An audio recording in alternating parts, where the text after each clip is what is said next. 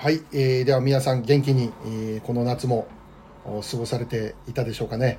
えー今期の2021年ですか、秋のアジサイの会が、えーまたこのようにズームという形でありますけども、えー皆様と集まれるこういう機会が与えられていることを感謝したいと思います。えーこのようにしてね、まあ実際直接顔と顔を合わせて、えー会うことができなくてもですね、えーまあ本当に、えーこういうものを通してですね、えーお話ししたいことをお話しして、えー何かこういろいろ、えー楽しい時間を過ごすことまた歌も歌うんですかね歌も歌ったりしてね、えー本当に楽しい時間を今期も過ごせたらいいなと心から願っております。えー、とまず今日このうんアジサイの会の始まりの時に、えーいつものように聖書のお話をして、えーいきたいと思います、えーでは、えー今日の聖書を最初読みたいと思います。信玄の一章七節というところになります。信玄の一章七節というところになります。読みますね。主を恐れることは知識の始めである。愚か者は知恵と訓戒を蔑む。主を恐れることは知識の始めである。愚か者は知恵と訓戒を蔑む。はい。えー今日はですねこの知識の始めということで、えー少しお話をしていこうと思っております。でもう一度今読んだ聖書の内容を見ればですね、えー主を恐れることが知識の始めであるというふうに言われているわけなんですね。主を恐れるということ。これこそが知識の始めだと。つまりこの主を恐れることを知る。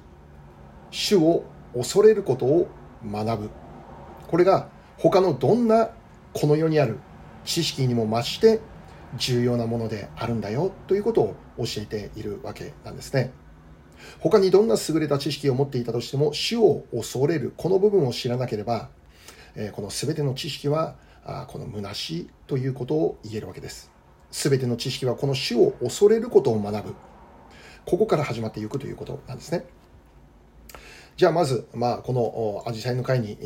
いつも参加されている方はもうよくご存知だと思うんですけども、主というふうに言われている主を恐れる。この主という言葉がありますけども、この主ということについて少し簡単に、お話をしたいと思うんですけども、まあ、これはあ神様のことを呼ぶ別名であると考えてよいんですね。で、また主というのは、これはあ神様というお方が私たちにとってどのような存在であるのか、ねそれを表す言葉であるとも言えるんですね。すなわち神様が私にとっての主である。主である。主というのは主人である。ね、主人。マスター。オーナー。死とも言える。神様が私の人生の主人である。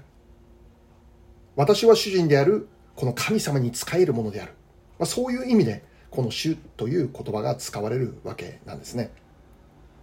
で私たちはよくこの主の御言葉をというそういう言葉を使うわけですね聖書の御言葉とは主の御言葉であるということですね。つまり私たちがこの聖書を読むときに何が起こっているかというと私の主人である神様の御言葉を読んでいるということ。私たちが聖書に耳を傾けるときにそれは私の人生のマスターであり私の人生の死であり私の人生のオーナーであるこの神様の声に耳を傾けているんだと言えるわけなんですね。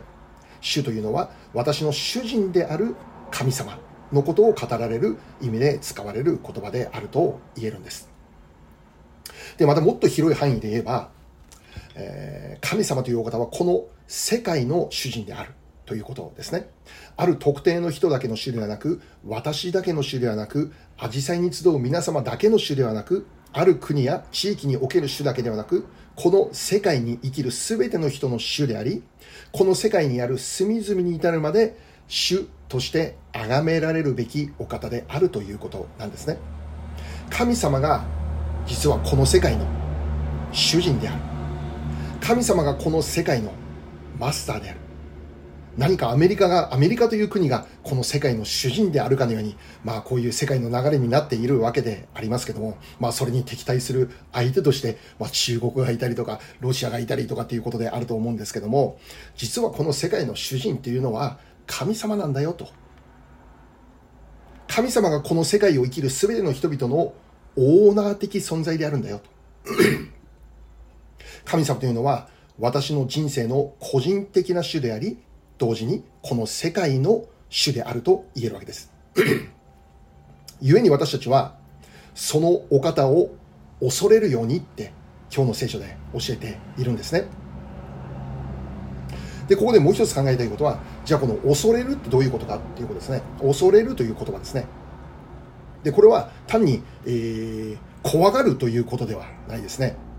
神様って本当に怖いお方で、少しでも何か間違った歩みをするならば、なんか罰を受けなければならないとかいう、まあ、そのお方の前で震えながら生きてくださいという、まあ、そういうことではないんですよね。そのお方の目を、目をこの気にしながらですね。そのお方の機嫌がどうであるか気にしながらね、まあ、そういうふうに生きなさいという意味ではないわけなんです。で、この恐れるという言葉には実はこういう意味が含まれているんですね。尊敬とか、敬意とか、敬愛とか、まあ、そういう意味の含まれている言葉であると言えるわけなんです。ただ単に怖い怖いと言って恐れて震えて生きるということではないんですね。私の主であり、この世界の主人である神様を尊敬する、敬意を表す、敬愛を示していくという、そういう意味が含まれている言葉であるということです。まあ、もっと具体的に言えば、神様を知り、神様を認め、神様を愛し、神様を礼拝し、神様なるお方を崇めて生きていく。神様の語られるこの聖書の御言葉にリスペクトをし、この言葉に仕えて生きる、それに従って生きるということでありますよね。で、まあ、聖書の中には、あ本当に神様という存在をリスペクトして、敬意を表して、えー、まあ、生きていた人物っていうのもたくさん登場するわけですけども、えー、今日一つのお話をしたいと思うんですね。えー、ダビデとサウルという、まあ、二人の人物についての記録が聖書の中に書いてあってですね、えまあ、こういうことがあったんです。当時、イスラエルの王様として君臨していたのは、サウルという人物でありました。サウルという人物がイスラエルの王様だったんですね。ところが、その時に、ある出来事をきっかけとして、ダビデという人物がイスラエルの中でものこの大きな注目を浴びることになったんですね。で、長い話を短くすると、イスラエルの戦士たちが、兵士たちがね、誰もが恐れていた敵がいたんですけど、その敵の力をダビデが打ち破ってしまったということが起こったんです。イスラエルの誰もが恐れた相手、敵の相手をダビデがいとも簡単に倒してしまったんですね。で、それによってダビデはこのイスラエルの中で一気にヒーローになったんです。一躍有名人となったわけですね。もう誰もがダビデはすごいって。しかし当時のサウルは、あ王様はサウルであった。当然自分が王様だと考えているサウルはダビデが有名になること、ダビデに人々の注目が集まることを面白く思わないということですね。やがてダビデに対する嫉妬する心を持ち始めるんです。で、その嫉妬する心がどんどんどんどん大きくなって、ダビデを邪魔者扱いして、やがてこのダビデを殺害しなきゃならないという結論に至るわけなんですね。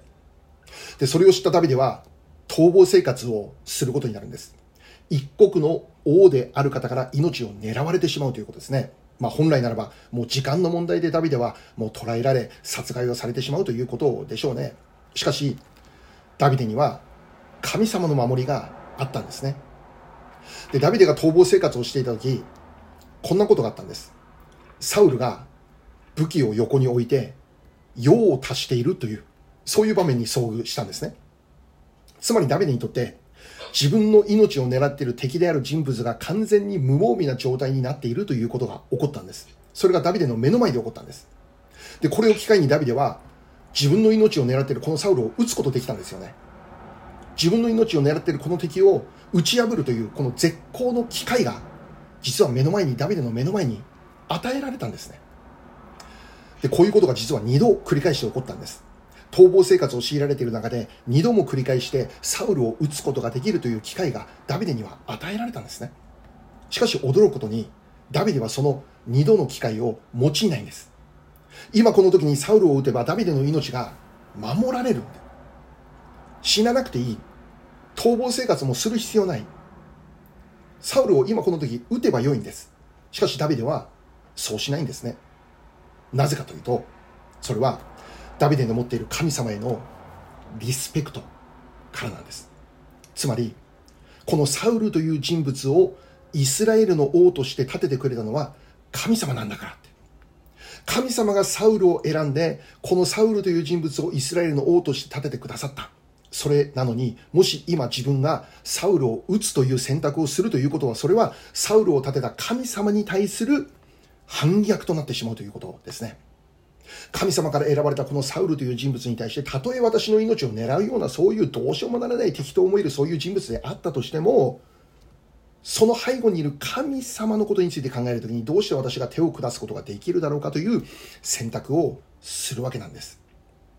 で、当時ダビデにも一緒に付き従っていたまあもう部下たちがいたわけですよね。で、その部下たちはもう全員がこの時、えー、ダビデがサウルを撃つことを願ったわけですね。いや、撃ってもいい状況だったんですね。なぜならダビデは何も悪いことしていないからね。イスラエルのために、いや、あの、誰もが恐れた敵と戦って勝利したんですからね。ダビデのあのイスラエルの今の平安があるのがあの時あの敵を打ち負かしたダビデの力が本当に大きなあ意味があったということですよね。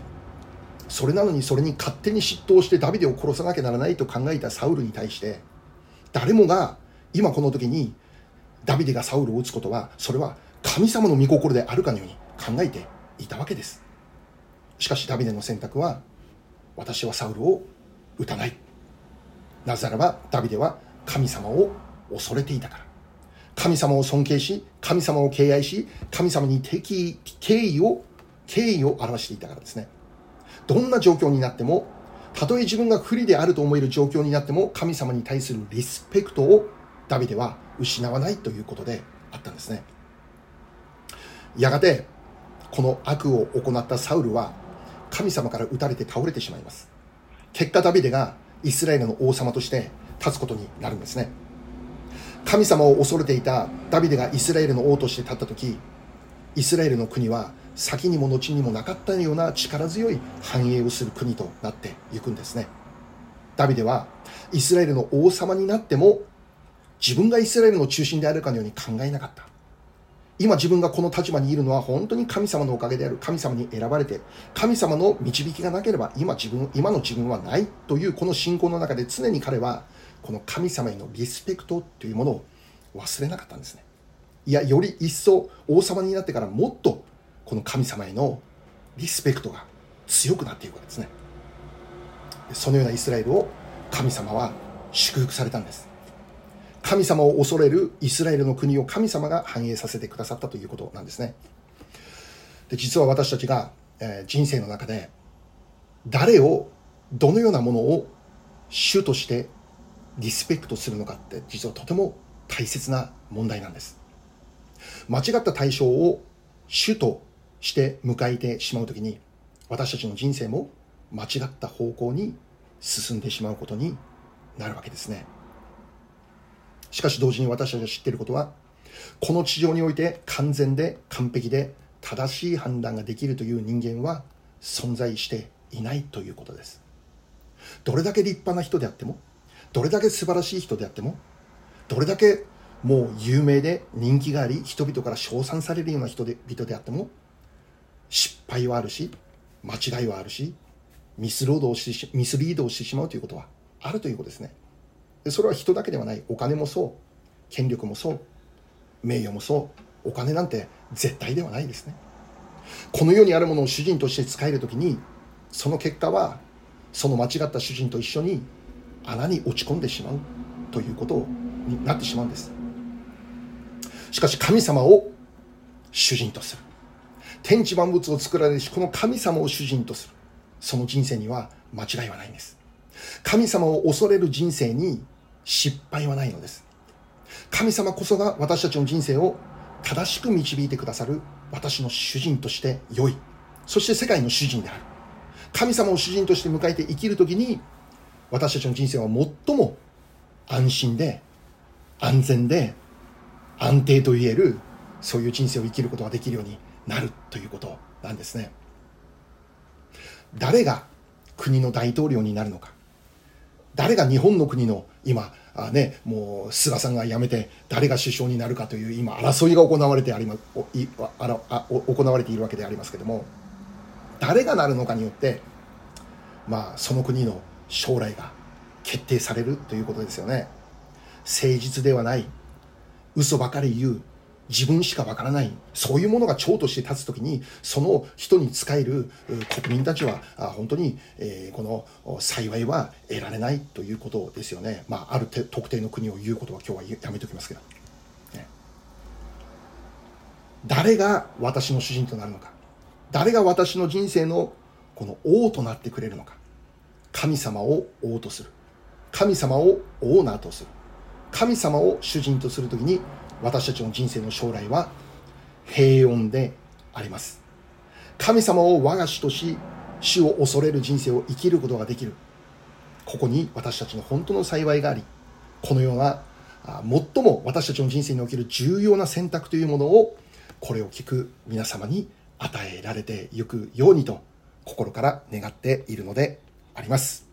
はい。今日のお話はここまでになります。最後にお祈りいたします。一言お祈りします。愛する天皇お父様、